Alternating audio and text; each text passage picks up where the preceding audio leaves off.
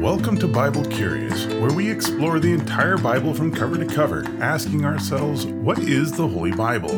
What claims does it make about God? And what message does it have for us today?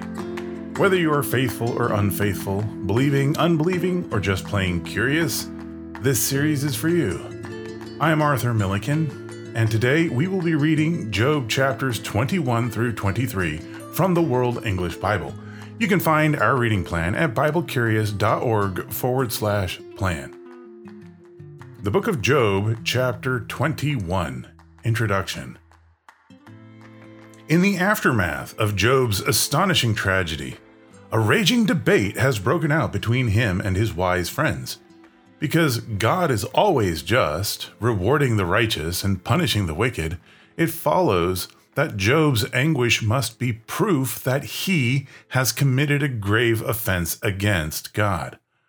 When Job protests his innocence, his friends take bitter offense, assuming Job is both lying and insulting God by insisting that God is punishing an innocent man. But Job isn't finished he will take his argument a step further, pointing out not only does God allow the righteous to suffer, he also fails to punish the wicked. In this chapter, Job answers God will deal with the wicked. Chapter 21 Then Job answered, Listen diligently to my speech. Let this be your consolation. Allow me, and I also will speak. After I have spoken, mock on. As for me, is my complaint to man? Why shouldn't I be impatient? Look at me and be astonished. Lay your hand on your mouth. When I remember I am troubled, horror takes hold of my flesh. Why do the wicked live, become old, yes, and grow mighty in power. Their child is established with them in their sight, their offspring before their eyes. Their houses are safe from fear, neither is the rod of God upon them.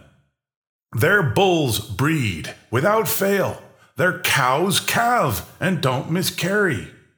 They send out their little ones like a flock, their children dance. They sing to the tambourine and harp and rejoice at the sound of the pipe. They spend their days in prosperity. In an instant, they go down to Sheol. They tell God, Depart from us, for we don't want to know about your ways. What is the Almighty that we should serve him? What profit should we have if we pray to him? Behold, their prosperity is not in their hand the counsel of the wicked is far from me. How often is it that the lamp of the wicked is put out, that their calamity comes on them, that God distributes sorrows in his anger? How often is it that they are as stubble before the wind, as chaff that the storm carries away? You say, God lays up his iniquity for his children.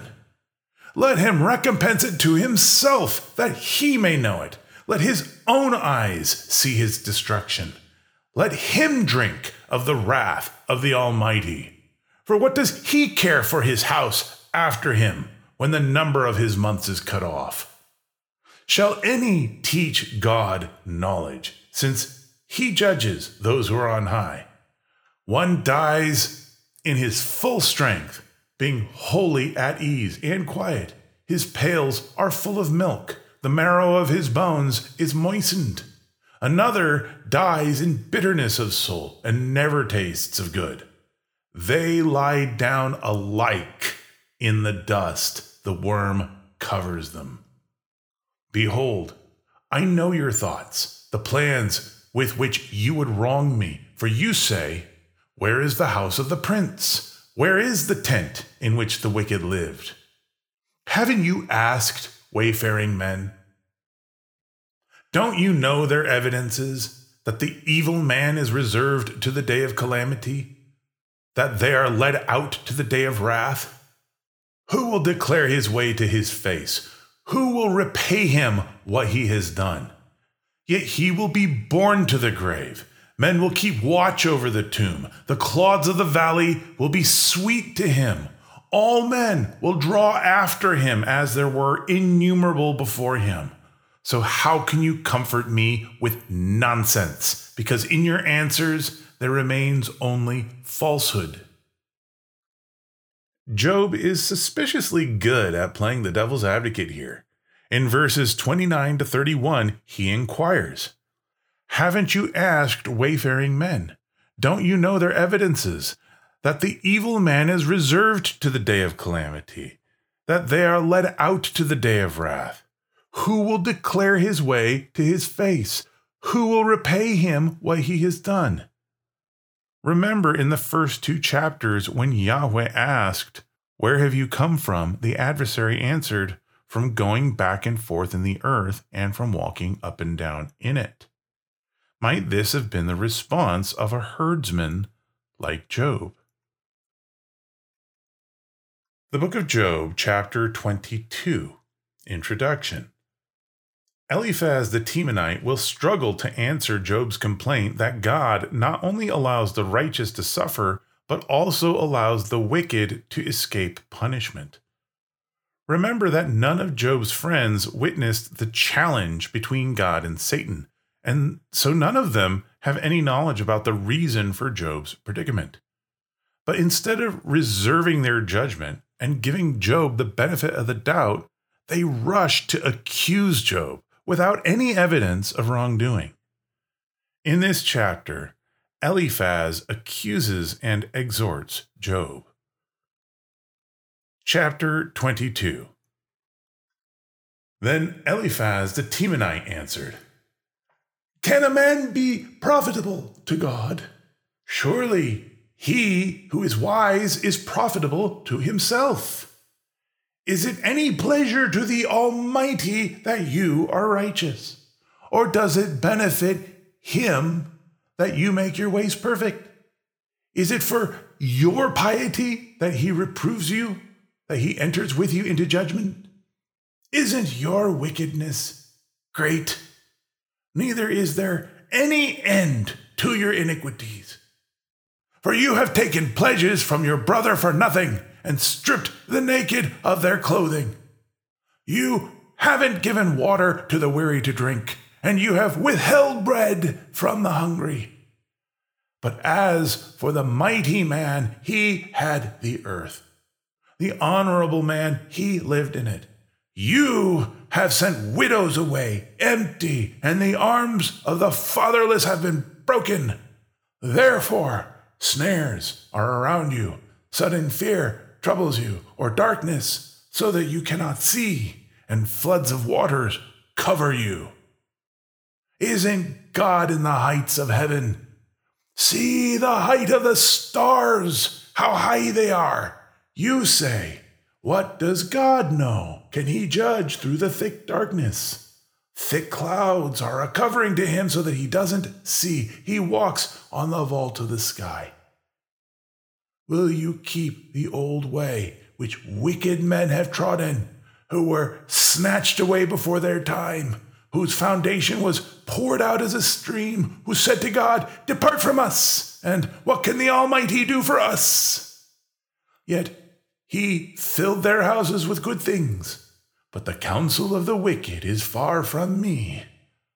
The righteous see it and are glad, the innocent ridicule them, saying, Surely those who rose up against us are cut off. The fire has consumed their remnant. Acquaint yourself with him now and be at peace. By it, good will come to you. Please receive instruction from his mouth and lay up his words in your heart. If you return to the Almighty, you will be built up.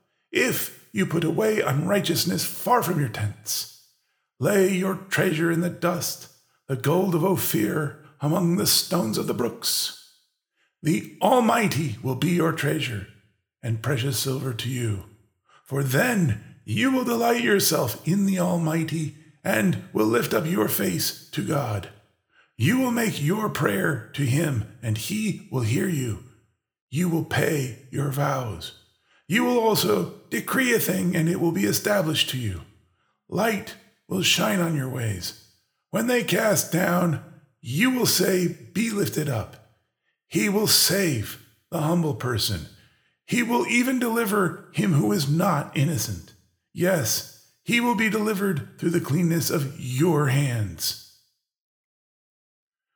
Listening to the bitterness of these accusations against the suffering Job, it would seem that God has abandoned his righteous follower. But again, Yahweh offers redemption through the lips of an unrighteous man. If you return to the Almighty, you will be built up. The Almighty will be your treasure and precious silver to you. For then you will delight yourself in the Almighty and will lift up your face to God. Eliphaz then unwittingly offers up the following remarkable prophecy When they cast down, you will say, Be lifted up. He will save the humble person. He will even deliver him who is not innocent. Yes, he will be delivered through the cleanness of your hands. Sounds a bit like the Messiah, does it not? The Book of Job, chapter 23. Introduction.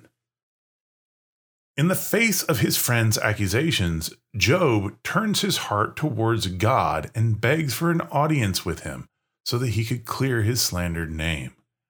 In this chapter, Job responds he longs for God. Chapter 23 Then Job answered, even today, my complaint is rebellious. His hand is heavy, in spite of my groaning. Oh, that I knew where I might find him, that I might come even to his seat. I would set my cause in order before him and fill my mouth with arguments. I would know the words which he would answer me and understand what he would tell me. Would he contend with me in the greatness of his power? No, but he would listen to me. There the upright man might reason with him, so I should be delivered forever from my judge. If I go east, he is not there. If I go west, I can't find him. He works to the north, but I can't see him. He turns south, but I can't catch a glimpse of him. But he knows the way that I take. When he has tried me, I will come out like gold. My foot has held fast to his steps. I have kept his way and not turned away. I haven't gone back from the commandment of his lips. I have treasured up the words of his mouth more than my necessary food. But he stands alone, and who can oppose him? What his soul desires, even that he does for he performs that which is appointed for me. Many such things are with him. Therefore I am terrified at his presence. When I consider, I am afraid of him. For God has made my heart faint. The Almighty has terrified me, because I was not cut off before the darkness, neither did he cover the thick darkness from my face. Chapter 1 introduces Job as one who feared God and turned away from evil. Certainly, the terrible events of Job's life would inspire fear. In verses 15 to 16, Job declares, Therefore I am terrified at his presence. When I consider, I am afraid of him, for God has made my heart faint. The Almighty has terrified me. One question I asked when first reading the book of Job was this If the narrative of Job is finished by the end of chapter 2, why is this book 42 chapters long? What is the reason for this extended argument between Job and his companions? In this book, Satan puts God on trial. Man puts God on trial. And in reading this book, you are invited to play the part of God's jury, passing a verdict of guilty or not guilty on the charge of being an unjust God. If you are wise, you will reserve judgment until you know all the facts. Do you see why it is so important to ask who is the one accusing God of wrongdoing? Let us pray.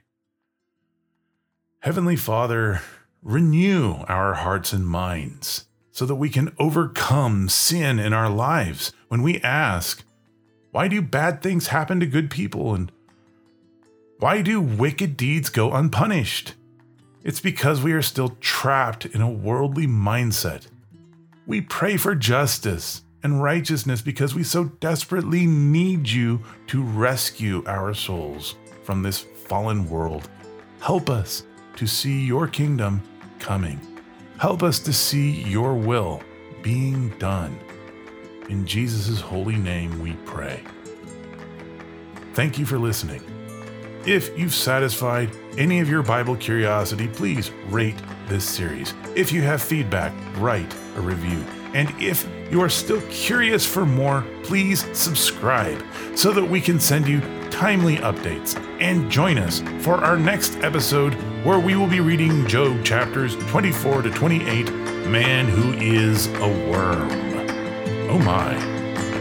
This is Arthur Milliken saying good night and God bless.